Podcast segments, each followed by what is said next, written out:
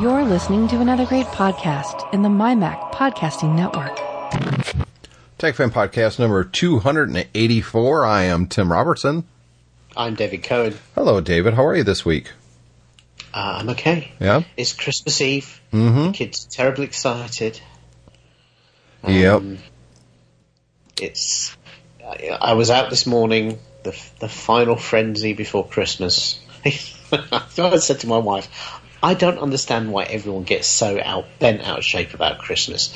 I know it's like in the US, but here, um, the shops close for Christmas Day. They're all open the day after Unboxing Day, um, and and yet people buy food. I, I know they often have people coming over everything, but you're right, basically even if you have family over, you've got to feed them for a day. In, in the Western world, people are unlikely to starve, and yet people buy food like there's a hurricane coming. Uh, uh, yes, because I, I kind of get that. Now, I was an only child growing up. It was just me and my parents, but we'd always go over to my grandmother's. And when you went over to my grandmother's, you know, she had eight kids. And now, when I was a kid, of course, those eight kids had kids of their own, my cousins. Now, they weren't all there at the same time. Very rare when the whole family got together. But if the average was having, you know, one kid in addition to your spouse, that's, you know, you're starting to talk about 25, 30 people. So it get, you know, Christmas gatherings can get pretty big and it, it does take a lot of food to feed that many people. Yeah, well, uh, well, for a start, I think in America you do bigger gatherings than we do. Yeah, because probably. people travel. Yeah, but the other thing as well is that actually, if you think about it, it's still the same number of people eating. I mean, there are no more people. It's the same. Yes, but you- you make- as you make- other day. They're just concentrated in in in houses. But the thing is, if all the people coming to you are eating with you, then they should not need to buy food. Right, but you make ex- much more extravagant. Everybody's out buying Yeah. a lot more food. Now, it, yeah, it, that t- makes total sense because when you have a gathering, you can't have what a normal family would eat. So you've got more of not just everything that you maybe would eat that night, but you've got variety. So you have two or three different types of potatoes, which you wouldn't if you were, it was just your family. And that's just one part of it. You know, you have different meats and vegetables and pies, and most people don't have pies on a normal day. You know, or and they're going to have three or four different pies because oh, this guy doesn't like pumpkin, and and she doesn't like uh, a cheesecake, and this guy over here, he can't stand chocolate, and you know, Well, you, you you get a variety. It's it's a In feast. my house, in my house, if you turn up picky, you go home hungry. Well, but see, that's not not on a celebration day. No, you you gotta you gotta accommodate the people that are coming. I, I guess what I'm coming to is, is there's, there's a level of kind of panic in people's eyes that I think is not warranted, bearing in mind that you've got to survive without availability shops for 24 hours. Well, here in the U.S., it's not panic; it's anxiety, and there's a difference. You there's just Yeah. too much stuff to do. You've been working all week. Your spouse has been working all week. You guys forgot. Oh, oh, so and so are coming over too, and we're just not going to have enough food. Let's you go get the food, and I'll go do this, and it just.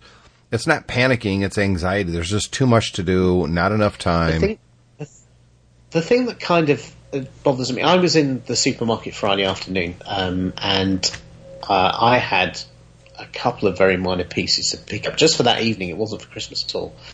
But the, I, I did note that most of the stuff people were buying was stuff that's A is not perishable and B has been on sale in the supermarkets here for at least six weeks. Yeah. And it was like we were buying it the night before, and it was just like I don't get it. I just don't get it. Well, maybe you don't have room to store all that food that you're going to buy extra for Christmas. See, I'm being an apologist because I totally get it. I understand that, Yeah. you know, you just you run out of time and did did you get stuff? No, I thought you were. Oh, okay. I, I'll go get it then. Maybe I'm uh, well. I know I am a cranky old guy, but um, to me, I feel like a lot of people buy a lot of stuff they either don't want or don't need, or they just think they should have, and then a lot of it probably gets thrown out in the new year. Yeah, maybe. What's the problem with that? It's, it's not very eco-friendly, is it?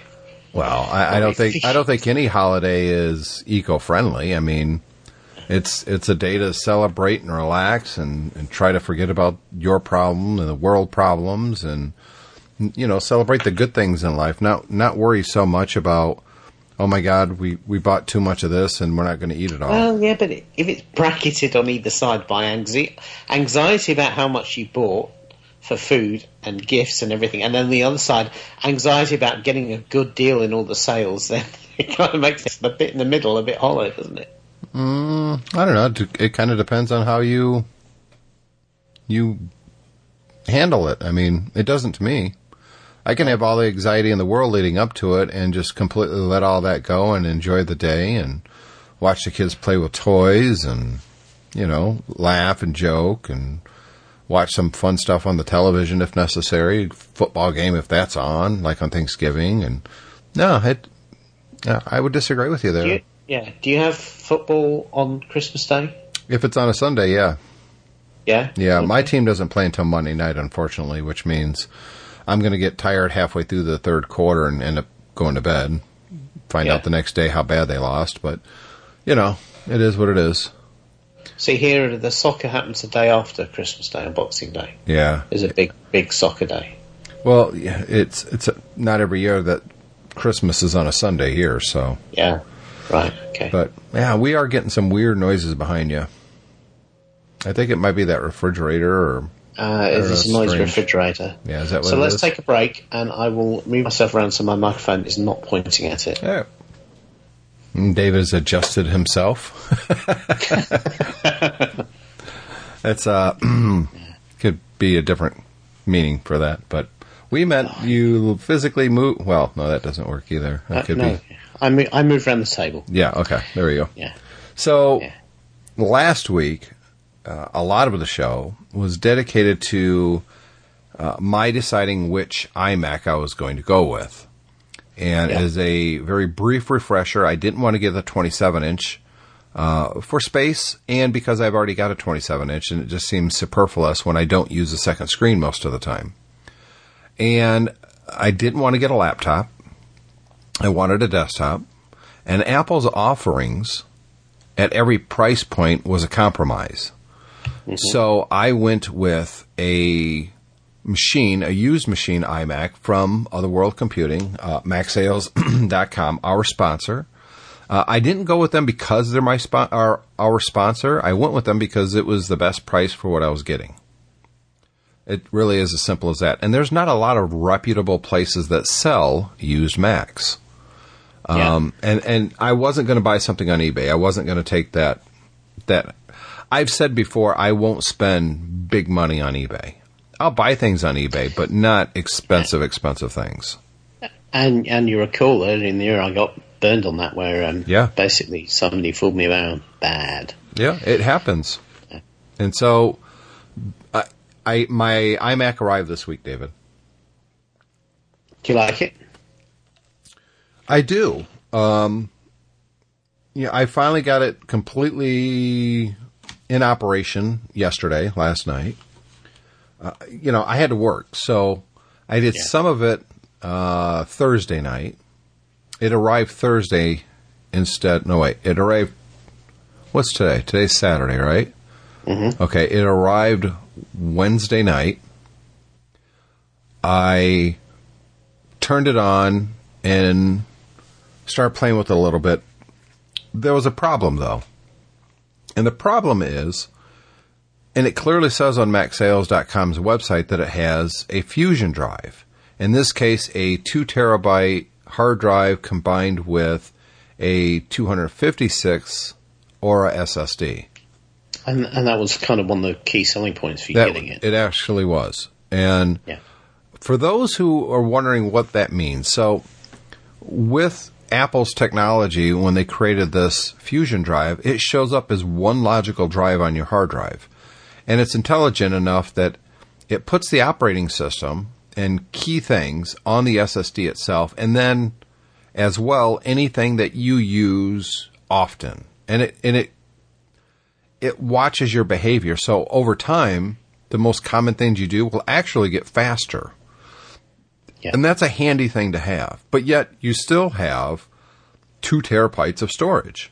So when I set this up, I started playing with it, I noticed something that bummed me out.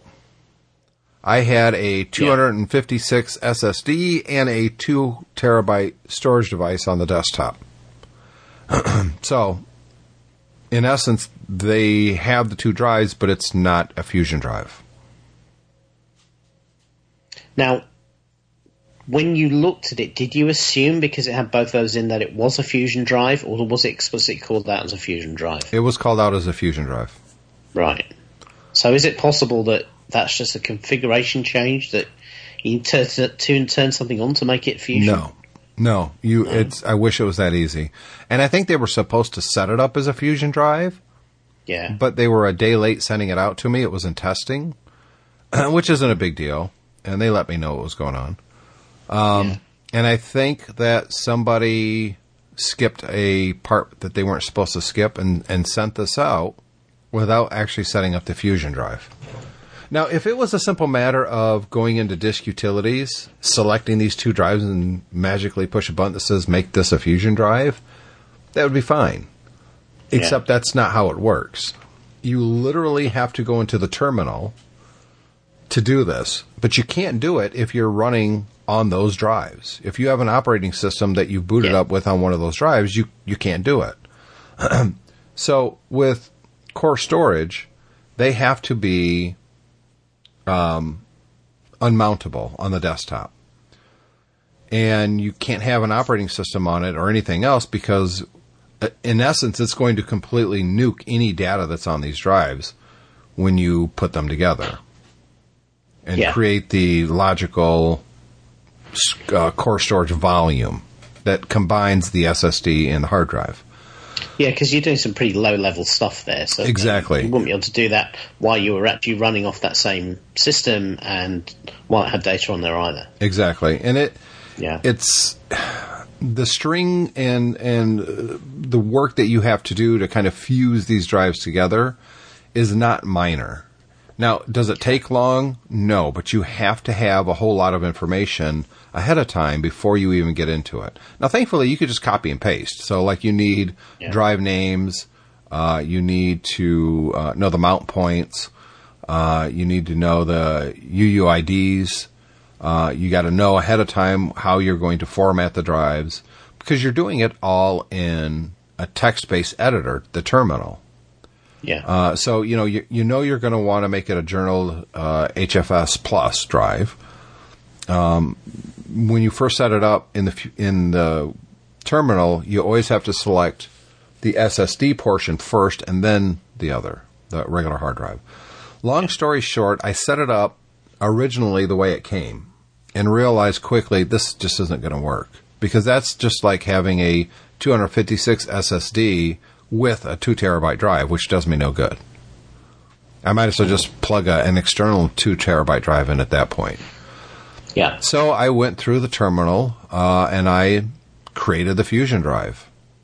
So all was good. I, I rebooted uh, and I installed a fresh copy of Sierra on there, and it was extremely fast. Now at this point, I still had my other laptop running and checking email and doing all my regular work while I'm still setting this thing up. So I started to do the migration from my last time machine backup over to this machine. And for whatever reason, once again, some of Apple's technologies strike out. My time machine, which I had told to back up everything on the internal drive, actually didn't Yeah. back everything up. Most of the apps were not there. Um, and not even all my preferences and everything. So I lost all my playlists, um, every all of it. It was all gone. Uh, none of my music was in iTunes, Wow. so I have to reset that up, and that is the biggest pain in the you know what. Having Yeah. to set up iTunes from a coming from a giant library to completely set it up. All the song ratings gone. All my playlists gone. All my play counts in movies and TV shows gone. Now, music is the biggest problem because, quite honestly, when it comes to the videos, I've been using Plex anyways, and Plex just looks at the the the hard drive server that I'm using to hold my media, and Plex itself in the cloud keeps track of what I've played and when stuff was added and all that. So I was fine Yeah. on TV, I was fine on movies, not so much music. It's a shame Apple can't do all that, isn't it?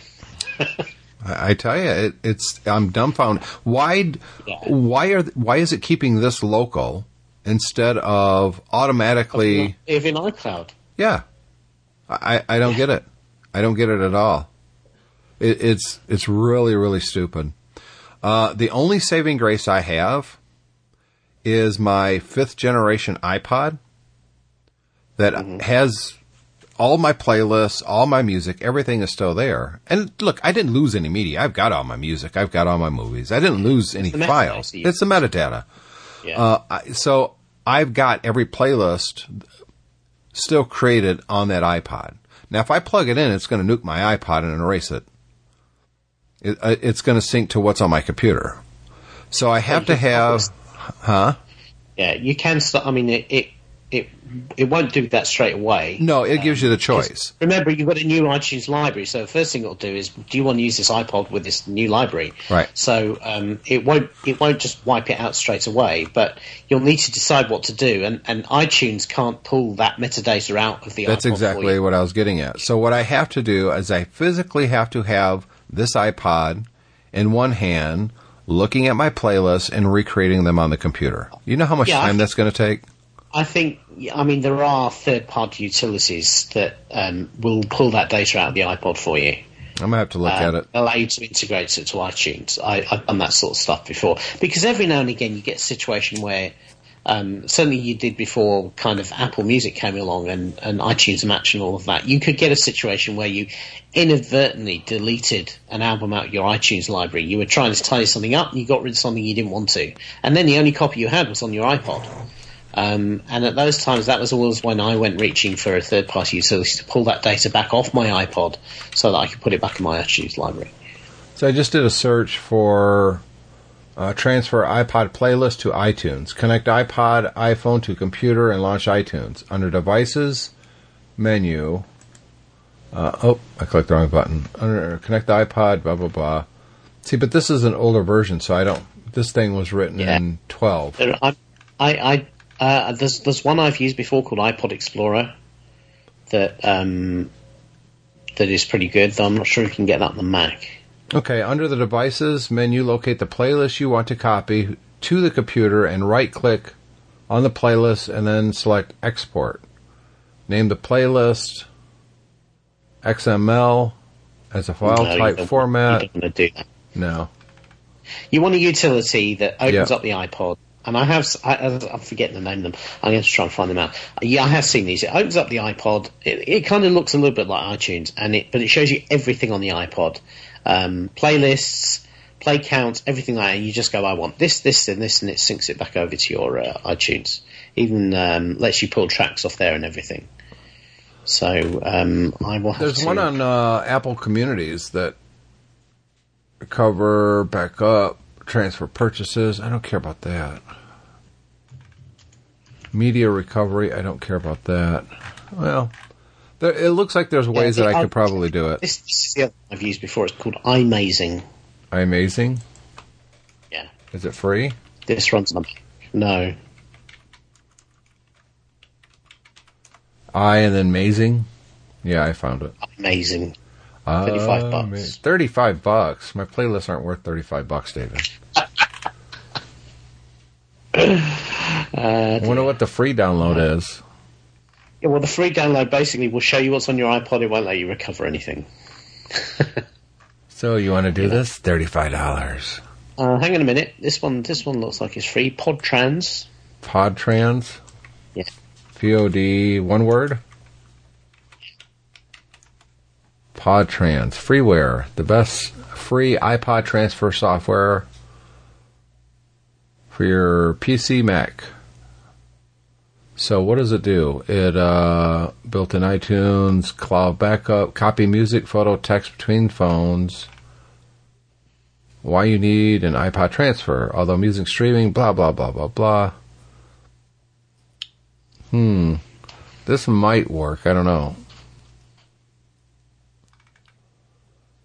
Two ways Yeah, it's, transfer. it's, it's unclear whether it'll do exactly what you want. But if it's free, you can try it and see. Now it doesn't look like it. This looks like it's doing just the transfer of content. Yeah, Right. it's it's.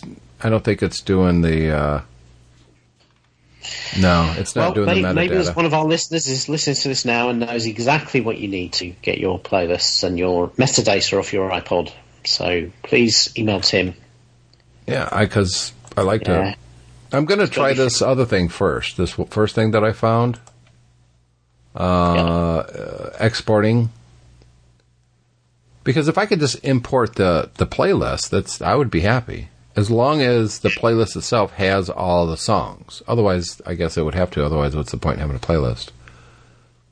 Hmm. There's one here called um, from uh, Macroplant called they do iExplorer. They also do something called SharePod that just does the music playlist, and that's twenty bucks. SharePod. SharePod, yeah, Macroplant SharePod. Share or copy iTunes playlist. Copy songs to a computer. Recover music from iPhone. I, I don't need that. See, this doesn't look like it does it. Oh wait, transfer music and playlist from iPhone, iPod, or iTunes to Mac or PC. You think this is? You think this will work? I think this one might work, hmm. but try it out and see. Take the trial and see, because uh, the the problem with all these utilities, there's always been a problem with this sort of utilities. They they're the kind of thing you need once, and you kind of think, oh, that's a lot of money to pay for a one-off requirement. Maybe I can live without it. It looks like iExplorer does everything. Yeah, but iExplorer is forty bucks, so Ah, I see. So I just downloaded this. Um, so I'm going to launch it. What's it do? Yeah. isn't wait a minute? Isn't it faintly ridiculous in 2016? iTunes can't do any of this, or if it does, it does it in a kind of weird, pain in the neck kind of way.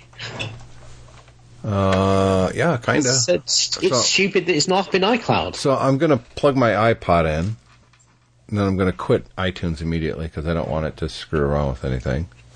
Yeah. We're going to do it live right here on the show, at at least this trial, and, and see what it does. I'm going to be So- so upset if it formats your iPod. Right. I'd be really ticked. Of course, I'm going to be right in the same spot. No, Yeah. iTunes, you are getting force quit. not, I'm not even taking a chance. Okay, Suck Tim it, Robertson's iTunes. iPod, uh, and it's not showing anything. Oh wait, there it goes. It just popped up. So I'm going to try. Uh, uh, can I do everything? You got to do one at a time. It looks like you have to do one at a time. Okay. So that and ex- export selected items. How do you select all? It doesn't look like you can select all. All right, go. You must be able to. Uh, or you can do it to the folder. Select export selected playlist to iTunes. That's what I want. And go. Building iTunes playlist. And now iTunes is launching. Checking iTunes library, of course, because I had to force quit iTunes like three times because I kept trying to find my movies again, and then it would crap out on me. So I don't know. I might have to rebuild my entire. Um, let's see if it did anything.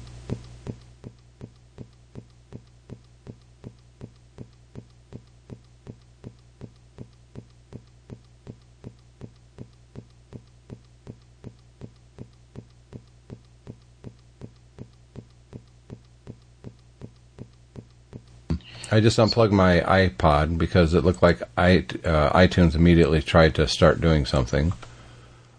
Um, hey, there's no items in the playlist. No, well, you pulled your iPod out before it's finished.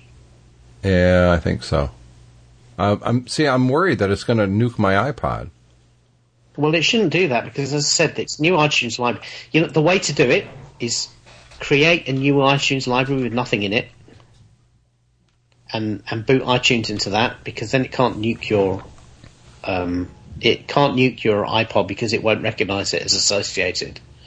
So even if it connects to it, it, it will pop up and say, "Do you want to use this?" And you can say no. But here's the problem: it didn't ask me when I connected a second ago. Yeah, but that, but that, that's that's why you need probably need to create a new iTunes library just to be sure, and then you can pull the playlist over from.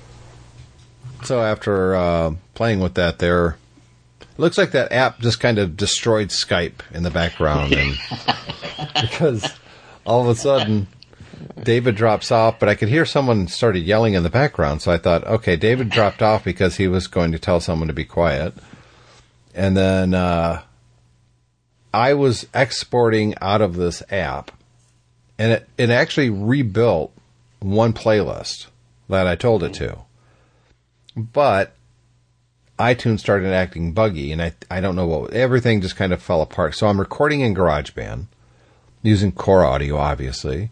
This app is pulling from a device into iTunes, and I'm talking to you on Skype. So I think it was this. I don't know. Something happened, and Yeah, because I was getting the repeated thing as well, and I even rebooted my machine and reconnected to you, and still got the continuation of the previous repeated conversation. so I still have the playlist on my iPod. So no permanent damage there yet. But I actually pulled the one playlist that I knew for a fact that I wanted to keep. I've got a couple other ones. I'm going to see if I can pull those over. You know, the bigger problem though is when I when I'm looking at my music stuff in iTunes, I always sort it by when I imported the music. So anything I've I bought on iTunes or got from other sources, those are always at the top of the list. Not anymore. Not anymore. Everything's imported the same day. Which sucks big time. Yeah, this is the, you know, in some respects, given the availability of Apple Music and iTunes, iTunes Match and all this sort of thing now, iTunes should be especially protective of the metadata over the Yeah, audio. and it's the one thing it doesn't give a crap about your metadata. It just it iTunes and Apple has zero respect for that, and they've never had it. They've never Well, ever done it. Yeah, the, the problem is back in the older days that was a much harder thing to do, um, and you know, it, it, the, the the application was never built around that. It was built around protecting the content because it was DRM content. It was important that you kept a copy of it. Um, it's completely flipped around now, but of course, iTunes gets zero love from Apple Yep. virtually. Um, and like many things, Apple nowadays, uh, you know, all I ever hear about from Apple is, is how they're engineering constrained, and I just think, you're the biggest company in the world. How can that possibly be true? It's it's ridiculous. It really I- is. there- there does appear to be a structural problem in the way they operate now, and it's they they have kind of hit a scale wall, and it's just not happening, and they need to sort it out. So Yeah, the bigger issue, of course, for me was Time Machine's complete failure. yeah. Now, I've never trusted Time Machine, and here's a prime example of why. And I've been very diligent on using Carbon Copy Cloner to back up my physical files, all my music, music, pictures, uh, television shows, my data. Not so much the apps because I, I can always download the apps again. Although there was an issue there, and we'll get to that in a second. So I, I've got physical copies of all my data, right? And a couple of them redundant. I've got multiple. I I I had been making a carbon copy clone of the hard drive itself, and not all my data is actually was on that internal hard drive. In fact, most of it's not. My media library is on a different one. Uh, so is my photos and my music. Those three things are on different media for a good reason. And this is the reason. If the hard drive fails, well, you're just screwed. yeah. And let's be honest, as much as my playlists mean a lot to me personally, it's not the biggest loss. If I lost all my music completely gone, that would be a problem. Now I could get that back. It's on my iPod. Yeah. So I can get it back. I might lose a couple weeks because I don't always sync this iPod. and I don't have my entire library on my iPhone. It's just I don't have no space on an iPhone. Yeah. Yeah. But you would think the first time you launch a, a new backup for Time Machine, yes, use this drive as a as a as a backup, and just back up the whole drive. You would think that that data would still be there, wouldn't you? I mean, every time you change something, it should be backing up. Well, that, that's the whole point. The, Right. the idea of time machines, it takes everything to start with, and then it syncs all the changes. And if I'm constantly changing and putting in different music, uh, that's all just tiny bits of metadata and XML files and init files that Time Machine should be changed. That's what should be backing up more than anything. Yeah. And that's the one thing it didn't back up at all. It also didn't back up any of my apps except the Apple apps. So when I did the restore, all the Apple apps were there except for iWorks and nothing else. My dock oh, was wow. still where it was supposed to be, but of course I had nothing but question marks. So I had to go and, um, and download I, all I that stuff. wonder. I wonder whether, in fact, it didn't even back the Apple apps up, and you just got those as part of your software restore from the Apple download. It's quite possible. So I mean, the whole point about I, I, I, the whole point about time machines is it's meant to back up everything. Yeah. And for me, it didn't, it doesn't seem to have done much of anything. A couple preference files, I guess, because my dock looked the way it was supposed to. I've got these little fake things in my dock to put spaces between apps so I can kind of separate, like, these are my music apps and these are my video apps and these are my, you know, graphic apps, that sort of thing. So there's a physical space between groups of icons in my dock. And So, I, go ahead. yeah, you're, you're going to. I was going to say you're going to struggle with with those because um, those apps aren't there. Uh, no, these weren't apps. It's a little uh, terminal trickery. Oh right, okay. But but they were no. But see, here's the thing, though, David. My dock looked fine. It had all the apps in my dock except for their question marks. So it did pull some metadata over from my last time machine backup, which was literally the day before my my computer died. But none of the associated files were there. None of them. So, for instance, I'm pretty sure the time machine's not meant to do that. It, it but this is an issue. If it doesn't, if it stops working properly and it it's backing up data that's immediately been corrupted, and you've got no way of knowing that, then the thing's completely useless. exactly, I'm not going to trust it ever again. No. Carbon copy cloner it is for me. I mean, in in in the business the, the business world where I work, I mean, we we. We, if you have a business continuity or a disaster recovery plan, one of the things we say is you have to do physical restore tests on a regular basis to be sure that you can recover the data. Yep. Um, Well, that's what I like Now- Carbon Copy Cloner because I literally put my backup in, and one of the first things I do as soon as it gets done running is double click that hard drive and look. Oh, yep, it's there, and then I eject it. I physically look to make sure that that file is there, and occasionally I'll actually select one, just hit space key to see if the preview comes up right. So if it's music, the music will start playing, movies, a picture, whatever it is. I could physically see that yes, that it's there. So I'm good. Now, now, yeah, Apple and people can say, well, App- you know, Time Machine is a consumer product for a consumer OS. It's unreasonable to expect you to do test restores, but the thing should have code in there to verify what it's doing and actually at least advise you that something doesn't look right if it's not backing stuff up properly. Yep, absolutely, and it's not doing that at all. At least in my case, it was a com- it was a ninety five percent failure, and the five percent I got at least allowed me to spend a- almost four hours downloading apps again. So at least I got all my stuff, and all my preferences were still there for those apps. Not so much metadata in iTunes, but it still knew my sign in for Skype, for instance. It still knew the last uh, documents that I opened up in FileMaker Pro. So that that stuff is still there. But that that's not a success No. by any stretch of the imagination. So we're going to take a quick break. We're going to come back and uh, I'm going to tell you about the the hardest struggle of restoring my data. I'll be right back. Amazon, Google, Apple, Android, iOS, Alexa, Siri, technology, sci fi, video games, tablets, computers, flash drives, toys, weather, and general silliness. Geekiest show ever, every week on the MyMac Podcasting Network. Okay. Back here on the Tech Fan Podcast 284. I am Tim Robertson. He's David Cohn. We love to get feedback from you guys. Have you had recovery issues like this? Hard drive die on you, a computer just go belly up, and you got to rebuild this stuff? Let me know. I would love to hear about it. David and I would will uh, recount your tales of horror right here on the Tech Fan Podcast. All you have to do is send us an email, tech, uh, the show at techfanpodcast.com, or go to our website, techfanpodcast.com or mymac.com. Leave a comment there, and we will read them here on the show. We love feedback, David.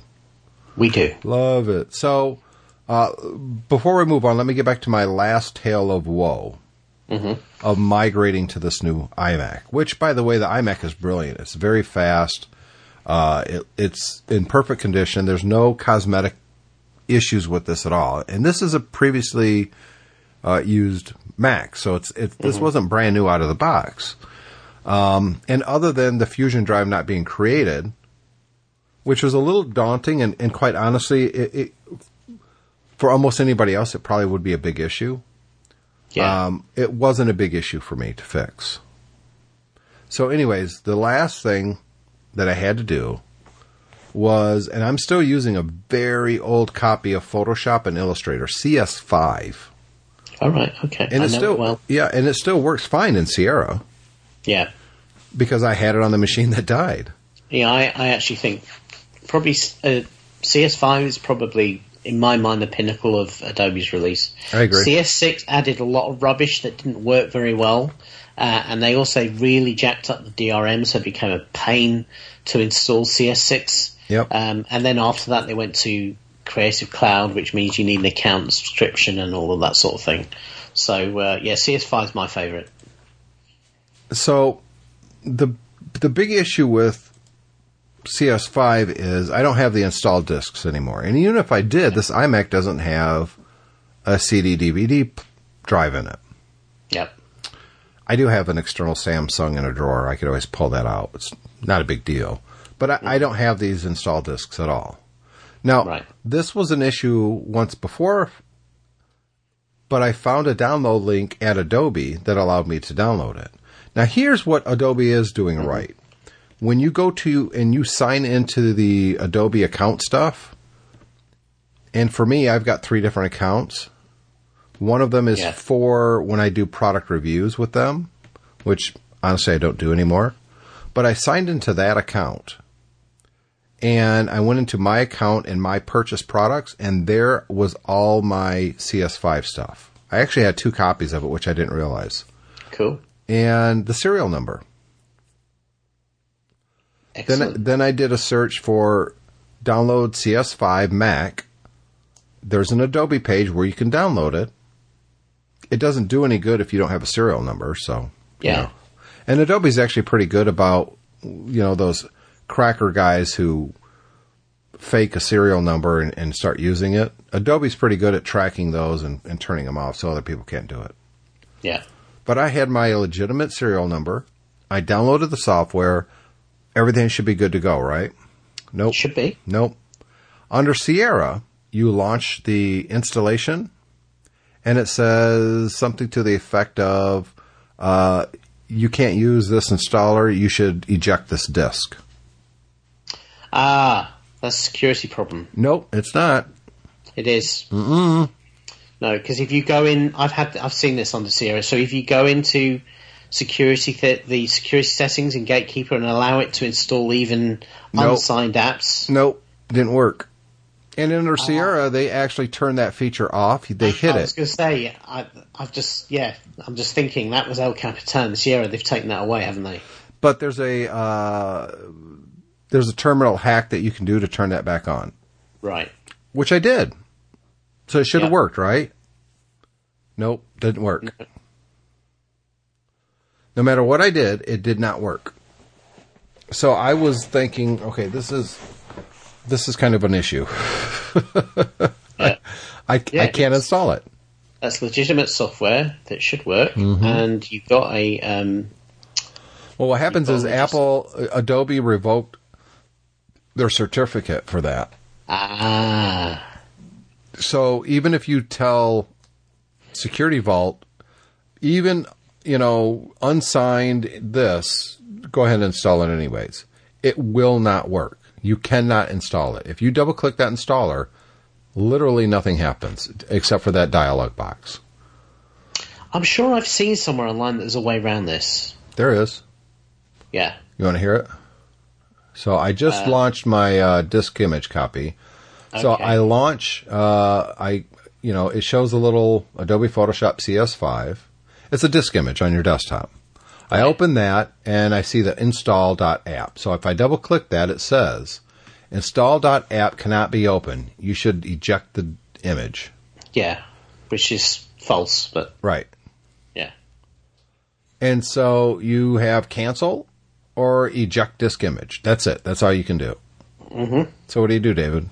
Well, if you go into um, right click that app, the install.app, and show package contents, mm-hmm. you can drop down to contents, Mac OS, and there's one that says install. Except if you double click that, you get the same message. Right. So here's a workaround. Yeah. open up a terminal window and drag mm-hmm. that app, the install app that you find in the contents in the package, to the terminal window, it will launch and do it. Because you're completely at that point bypassing the GUI that's checking the certificate. Right. And it worked. So I got them both installed. But what a pain.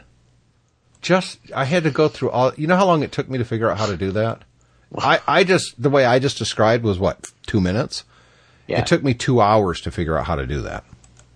Well, yeah. I mean, it's just it's just crazy. But you know what? They're protecting against bad software. Yeah, that's So- what they're doing. They're protecting me. Thank you, Apple. Thank you, Adobe. Well, Adobe You know revoked the cert, though. I mean, because that comes down to Adobe. And then, uh, from what I was reading, Adobe has been zero helpful with people with this problem. Why? Because they don't want you using the old software. They only Yeah. want you to do their new subscription stuff. Yeah. So they're not endearing themselves to their core base of customers, which isn't their core base anymore because they don't care about those people. Using old software with an old Mac or PC, you're SOL. We don't care about you. We already collected the eight hundred or twelve hundred dollars for the Master Collection CS5 from you ten years ago. You're on your own. Give us more money or shut up and leave us alone. That's their attitude. That's um, Disappointing. Well, it's the way of the world, unfortunately nowadays. So, you Yeah. know, every every big company is out to hustle you. Yeah, and it's like, who do you get mad at? Yeah. Uh, you know, they would they would probably say if you were to have a dialogue with them, they would say they wouldn't say, "Oh well, your SOL, we want you to buy the latest version." They would say that CS5 came out whenever, and they pledge to support it as long as they can. And actually, they're doing you a favour by keeping all the uploads there. And but you know, they're not responsible for maintaining it and changing it to um, support Apple's latest software because that would be support and you know things move on. Yeah. It, it's hard to get mad at them because they just don't care. It's like getting mad at a, at a refrigerator that stops working. Yeah. There's just nothing you can do. So I let me let me relate a, a similar thing I had this week. I bought a um, I need to use encrypted USB drives at uh, at work because I'm working for the government here, and so I can't have an unencrypted USB drive in the office. Everything has to be secured all at all times. But I need to be able to move files around, um, and I need to be able to move them between different places. And so I need something with a- properly accredited level of encryption. Now you can get a USB key called IronKey that I've used before and is very, very good for this. IronKey has changed hands a couple of times over the last few years. So I bought one on eBay, a brand new one, never opened. Um, at one point, IronKey was owned by Imation, the storage people, and then they sold it to Kingston. So I uh, I checked before I bought this this drive that it had the right level of encryption I needed. These drives are hardware encrypted. They um, they're not just running uh, you know an app in memory. They actually have a little processor on them, and if you try and break them apart to get around that and everything, it destroys all the data. These are properly accredited drives. Anyway, the um, Unlocker program which runs on the drive that actually allows you to access a separate encrypted partition, ran fine on a Windows PC, but it wouldn't run on Sierra. Um, it would run and it would work, and then it would drop out with an error. Um, so I go to IronKey's website, and they tell me to go to Imation's website, and I go to Imation's website, and they tell me to go to Kingston's website, and Kingston's website said, "Yes, we know this is a problem. Um, we don't know where, we, you know, it just basically said we are we're aware this is a problem." So I emailed them and I told them, and they said uh, initially they, they said to me, "Yeah, it's not supported." And I said, well, I said on the packaging here it says it's supported from OS 10 10.5 onwards.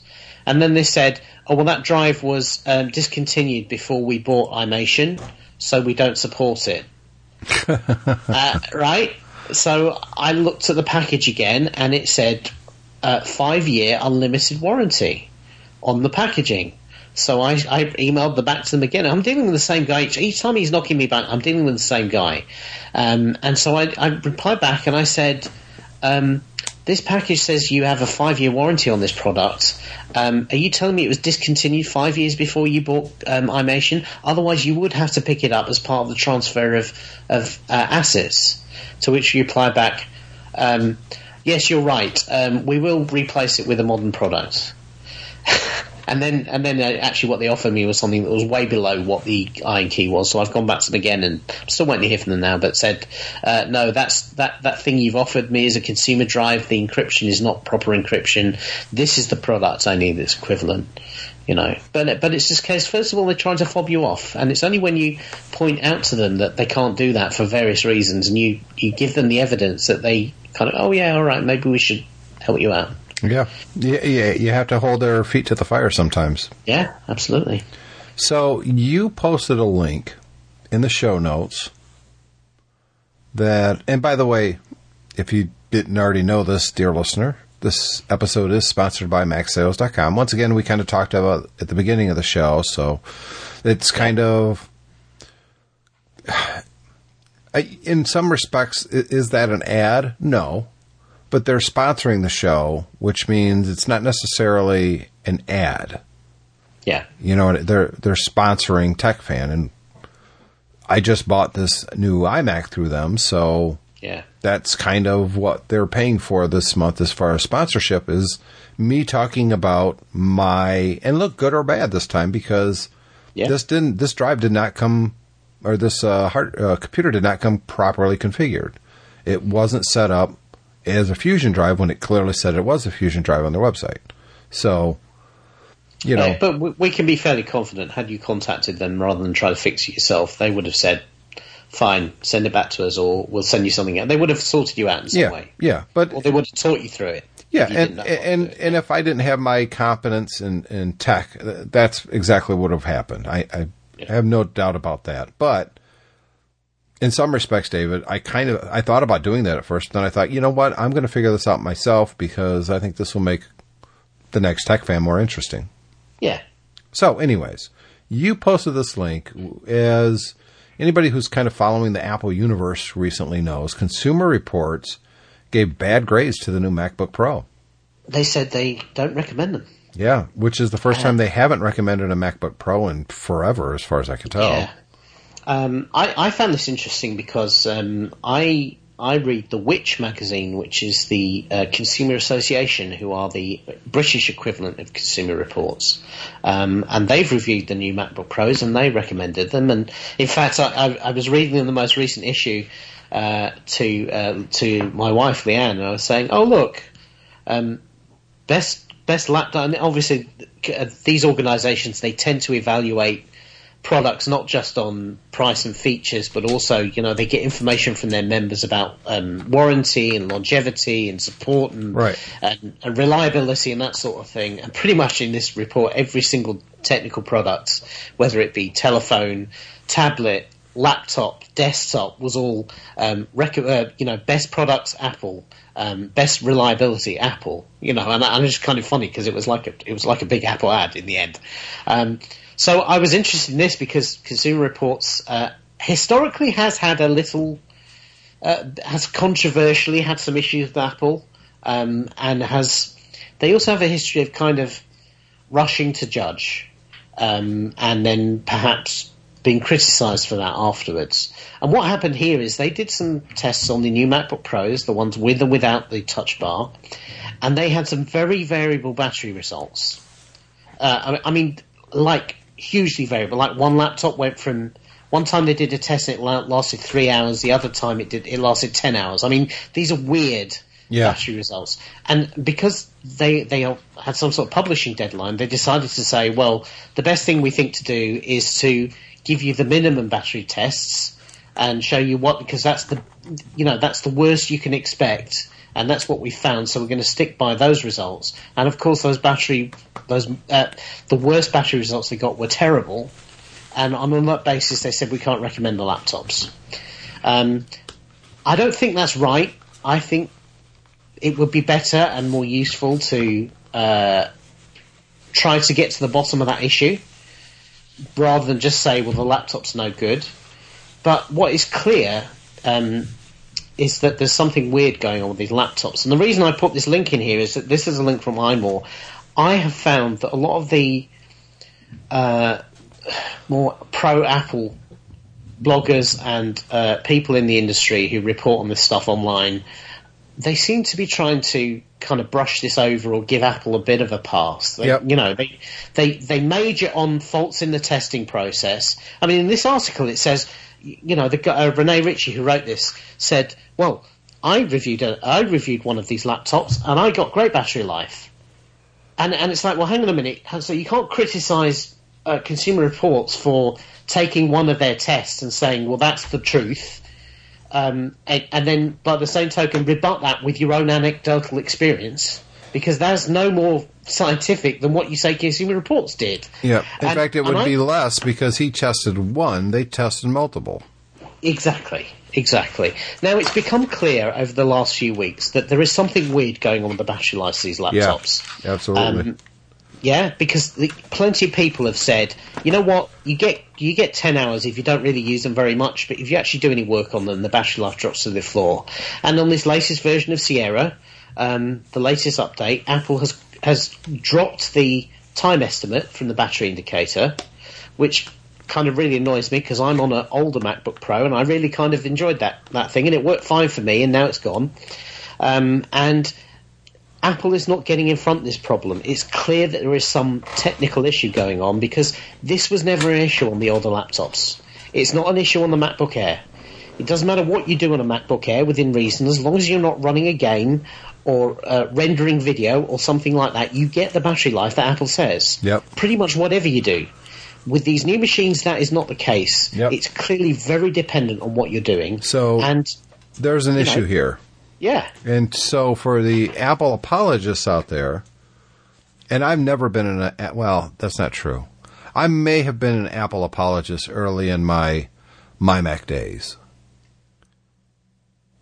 But I haven't been in a very long time. I I like to think I hold Apple's feet to the fire the same way I would any other product. Sometimes it might come across as I attack Apple a little more often here. That's simply because I use all their products extensively. yeah, So, what bothers me about this is Gruber's a good example. In his long article, he goes on to point out the flaws in consumer reports with at the same time a little bit protecting himself. Like well there's obviously a problem with these battery issues you know but yeah. uh, this is consumer reports. And remember they're the ones that jumped on the whole Antennagate thing. Uh, what does that have to do with this report? And it, he, he's he's implying there that if it if it means a good juicy headline and gets some loads of coverage, they're quite happy to trash Apple. Mm-hmm. Um, maybe, maybe a bit of that. Who who knows? Um, as I said, it's it comes across to me that they had a deadline. They'd done some testing, they got some results, and they wanted to get an article write, written. So they wrote it, and they took a judgment on those results. They were at least look, at least they were fair about saying, look, this is what we did. These are all the results we found. yep Um, you know, that is good journalism. Is to say, you know, I, I think where they perhaps have fallen down is they've drawn a conclusion on the basis of that, but uh, perhaps that conclusion is a little bit too strong. I don't know on the basis of the battery life, but as I said, there is clearly something going on here, and nobody, Consumer Report, and apparently Apple either, know exactly what's happening. And this is new. This is not something we've had in these products before. And here's my thing: if it's clear that there's an issue here, I think that they are 100% correct not to recommend it because there's an issue here. There's a problem.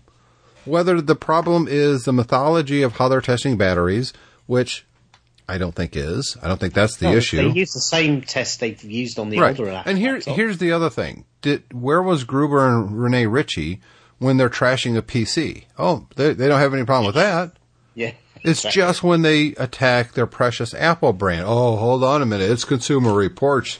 And when they say stuff like, well, this, remember Antennagate? Antennagate was an actual problem, guys. Yeah. If you held your phone a certain way, your reception was crap. Yeah, and the, with the next version of that phone, They they, changed it. the antenna and it went away. So, yeah, Right. well, it didn't happen for everybody. Oh, so if it didn't happen for everybody, it's not an issue. That's what you're saying. So, AIDS, for instance, it's not an issue because you don't know anybody who has AIDS, so it can't be that big of an issue. It bothers me when I when when the apologists go to this extreme to attack, even in a passive aggressive way, uh, a legitimate organization whose goal isn't to make headlines, is to inform the consumer. And instead of them looking at this report, and I don't care if you have an issue with the way they post it on their website to make it clickbait, because let's be honest, well, it, yeah, it, it wasn't disingenuous, number one. And number two, that, that's, you kind of want attention for your articles. That's kind of why you publish, right? And, and yeah, d- I'm just the same thing. The link I posted here for iMore is covered in horrible, horrible ads sliding in from the side and everything like that. That's just as egregious. I mean, that is the modern web. Um, everyone's trying to make money. Um, we don't like it. We don't like any of it, but it is unfortunately is the, the world we live in. So uh, you know, it's it's the same shake of a different tail when. Uh, when you, you talk about clickbaiting and then your link is, is, is to a website that's uh, festooned with every single form of JavaScript ad going. Yes. Yeah. In fact, it Um, came up with me and it says, "Oh, you're using an ad blocker. That makes us sad." Shut up. Th- then don't don't load your your website up with so much crap that's going to follow me around the internet for the next eight hours. That's why I don't go to iMore anymore. I only went there because you posted this link and I wanted to see what Rene Ritchie said so I could talk intelligently about it. It's the only reason I don't go there any other at all anymore because it's just a, it's a horrible designed website. It's terrible, terrible. and I'm not talking um, about their opinions. I, I could care less about that. But but yeah, it's it's well it's well known that um, people are getting variable results with the MacBook Pro. There's lot, been lots of reports on it. Plenty of the reviews have talked about it. Um, so there's an issue here, and you know this is a laptop that they the battery re- was reduced by 25% from the previous model. So this is very important, and it's it's it's important to understand what's going on because Apple can't keep pursuing this kind of relentless thinning of their devices if it's going to compromise their performance. And it clearly is. And there's clearly a problem here. And instead of Apple working on the problem with the MacBook, other than disabling people's ability to see how much battery life you have left, which you want to talk about disingenuous. Um, Yeah. Instead of doing that, what are what's their? Well, we're going to work with Consumer Reports to find out their testing methodology. In other words, Apple's putting the onus on Consumer Reports that oh they they did something wrong. Really? Yeah. The issue here is that presumably Apple's internal battery testing methodology is the same they've always used for their laptops. Right, even though, or even even though the laptops have changed. Exactly, but you know the old laptops must get the same results. These new ones, they said the battery life was the same or thereabouts, and yet people aren't finding that in real life. And it would be So one thing, though, David, if if if this was just Consumer Reports that was coming to this conclusion and seeing these problems, but it's not, and it's Yeah. widespread. There's uh, like 25, 30 pages of discussion on Apple's own message board, discussion Yeah. board about this issue. And Apple even acknowledged that there's a problem by sending out this update that disabled, you know, your ability to look up in the menu bar and see how much percentage of a battery you got left. So Well, they see, know there's an issue. But the estimated time has, has Right. disappeared, Right. Which was very useful, and it's been there for. Uh, well, it was there on my power on the PowerBook I was testing the other days. So uh, it's been there for over ten years, and it's never been deemed to be so unreliable as to be removed. But now all of a sudden they have a laptop where people are querying the battery life, and they've decided, oh, you know what, that's not useful for anybody. We're going to take it away. Right. It looks a bit suspicious. No, it's it's more than looking. It is. uh, there there's some really deep seated issues at Apple that is really starting to worry me. It really, really is. I'm really starting to question. Honestly, I and I hate to say this because I've never done it here before. I'm starting to question their integrity. Hmm. When you remove a key component of a menu bar that tells someone what percentage of their battery is left, no, be- not the percentage. or the time, Percentage is because yeah. people are having problems. Instead of addressing the actual problem, or I don't know, maybe issuing a recall because these are faulty machines, you get rid of the ability for people to check that. That's that's disingenuous, and I think that that's dishonest. Yeah. And they're saying it's unreliable, and that's why they removed it. It's, it's fine. It was unreliable. Fix it. It's been there for 15 years, so Yeah. it's worked in the past. So fix whatever's wrong with it. So this was an issue that's been there for 15 years, has nothing to do with the, these new laptops that everyone's complaining about. Okay, I, I, I I buy that. Sure, no problem. Abs- absolutely. Well, Yeah, Of course. of course. What other reason could there be? There, there could not be possibly another reason, David. We would be disingenuous to suggest otherwise. A- absolutely. We I, will- I don't, be- folks. I don't drink the Kool Aid. If there's smoke, there's fire. I've been around the technology field way too long not to know when something's going on. And there's something going on here with these new Macs. Apple is going to do every single thing in their power from a PR perspective to minimize whatever the issue is. Deny, deny, deny, deny, deny. Yeah. And it's, by the way. And they're going to attack anybody who says otherwise. Anyone thinking it's the touch bar, it isn't. No. Uh, you know, we, Tim and I both have Apple Watches. They will run for well over a day. yep. Um, Well, it without- depends on what I'm doing with mine. I I've had days that it conks out after about. No, you know what? I, I let me take that back. I've got it pretty low, but it's never conked out on me. Although one day when my Mac died, I was actually plugged into the hub on my Mac with my Apple Watch Yeah. to charge it. I forgot that I, to plug that back in, and I was on my second day in the morning, like well, it's getting close to noon when it died on me. And I was like, what's going on with my Apple Watch? It's just, I think it crashed. And then I realized the battery was dead. And I was like, Yeah. well, how the ba- Oh, yeah. I, I've I've used mine. Uh, it's half past five in the in the evening here, and mine is still on seventy nine percent. And I got up at eight thirty this morning. So uh, now, admittedly, it's not displaying all the time, but nevertheless, the power draw of the I mean, and bear, bearing in mind the touch bar is touch bar is effectively an Apple Watch. Yep. You know, the the power the, the power consumption of the touch bar is tiny. Yeah, there is something else going on, on inside these machines. It must be to do. It could look could well be Intel's fault. You know, it could be something to do with the logic board, the way the processor's working, or the way the, the power ramping down is meant is meant to happen. It could be a software bug in OS X. It could be something. It must. I mean, all these machines are only running Sierra, so it could be something in a bug in Sierra. Um, but whatever it is, Apple needs to get in front of it, and then what they need to do is dispel the the possibility that it's a hardware problem with the design of the machines. Yep. And they are not doing that. Yep. You know, they're doing everything. They're doing just the opposite. Yeah. You know, they're And- just and really- attacking anybody who questions it.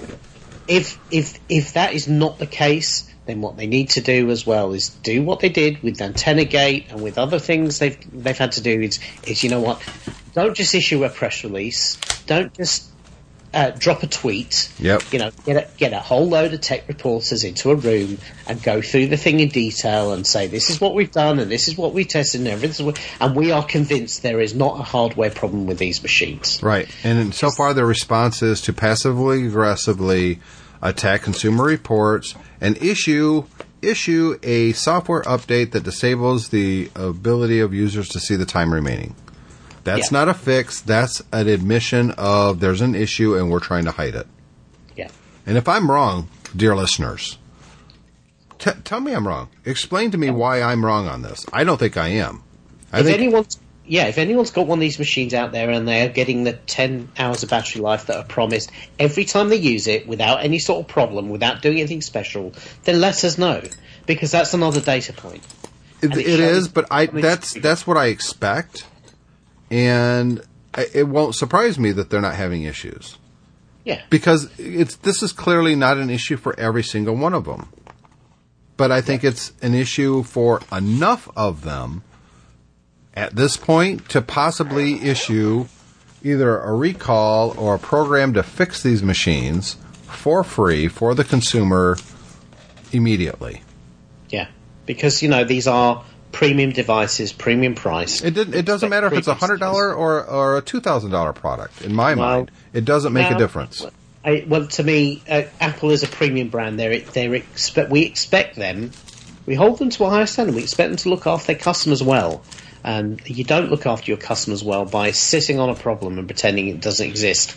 Hey, you know, Samsung Galaxy Note 7, we called them out plenty for their slow response. Absolutely. Absolutely Yeah. did. Now, fortunately, this is not the uh, you know the same in uh, life or property threatening issues they had, but nevertheless, it's a problem on something that's expensive, and we expect better from. If a se- if senior management is calling out consumer reports, there's an issue there. There's something going on. yeah, At the end of the day, all I want look, I don't I don't own one of these machines. I don't plan on buying one of these machines.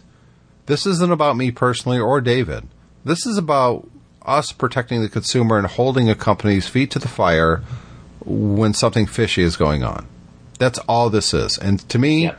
something is going on. It's the problem isn't with consumer reports. The problem is with Apple's product here. Do something about it, Apple. That's all we want to do. You're not going to get criticized if you come out and say, you know what, one in 70 of these machines ha- is experiencing a problem. If you experience this problem with inconsistent battery life, bring it to the nearest Apple store. We'll check. We'll take a look at it. yeah, In fact, you're going to get praise for doing that. Maybe not from Wall Street, I don't know. But I don't care about Wall Street. I care about the hardworking people in the world who pluck down a lot of money for a $2,000 computer that's not working right and you're not admitting it. Yeah. And let's face it, most people who buy that sort of laptop are not doing it to play games or browse the web. They're probably using it for work, so it's actually a tool for their livelihood. Yes. it's important these things work properly. Yep. So with that, David, I think we're going to wrap up this episode of New Year's Eve Tech Fan. Uh, hope you guys enjoyed it. I know we got kind of technical for a lot of it. Um, hopefully, all the issues that I've had with my uh, iMac have disappeared. David, please remind me on the next episode. Uh, should be right before the beginning of the new year. Uh, Yeah. How I got about getting my playlist put back together Okay, because I might forget because it's going to be uh, like a week away. um, so we'll see. We'll see what happens. okay. My great pleasure to talk to you this week, David. Uh, same for me. I hope you have a, a very pleasant, relaxing Christmas. I appreciate that, and uh, for those listening as well, I I would imagine most of you are listening to this after Christmas. So either Yeah. way, Merry Christmas to you. Uh, we'll Yeah. see you in one week. See you then.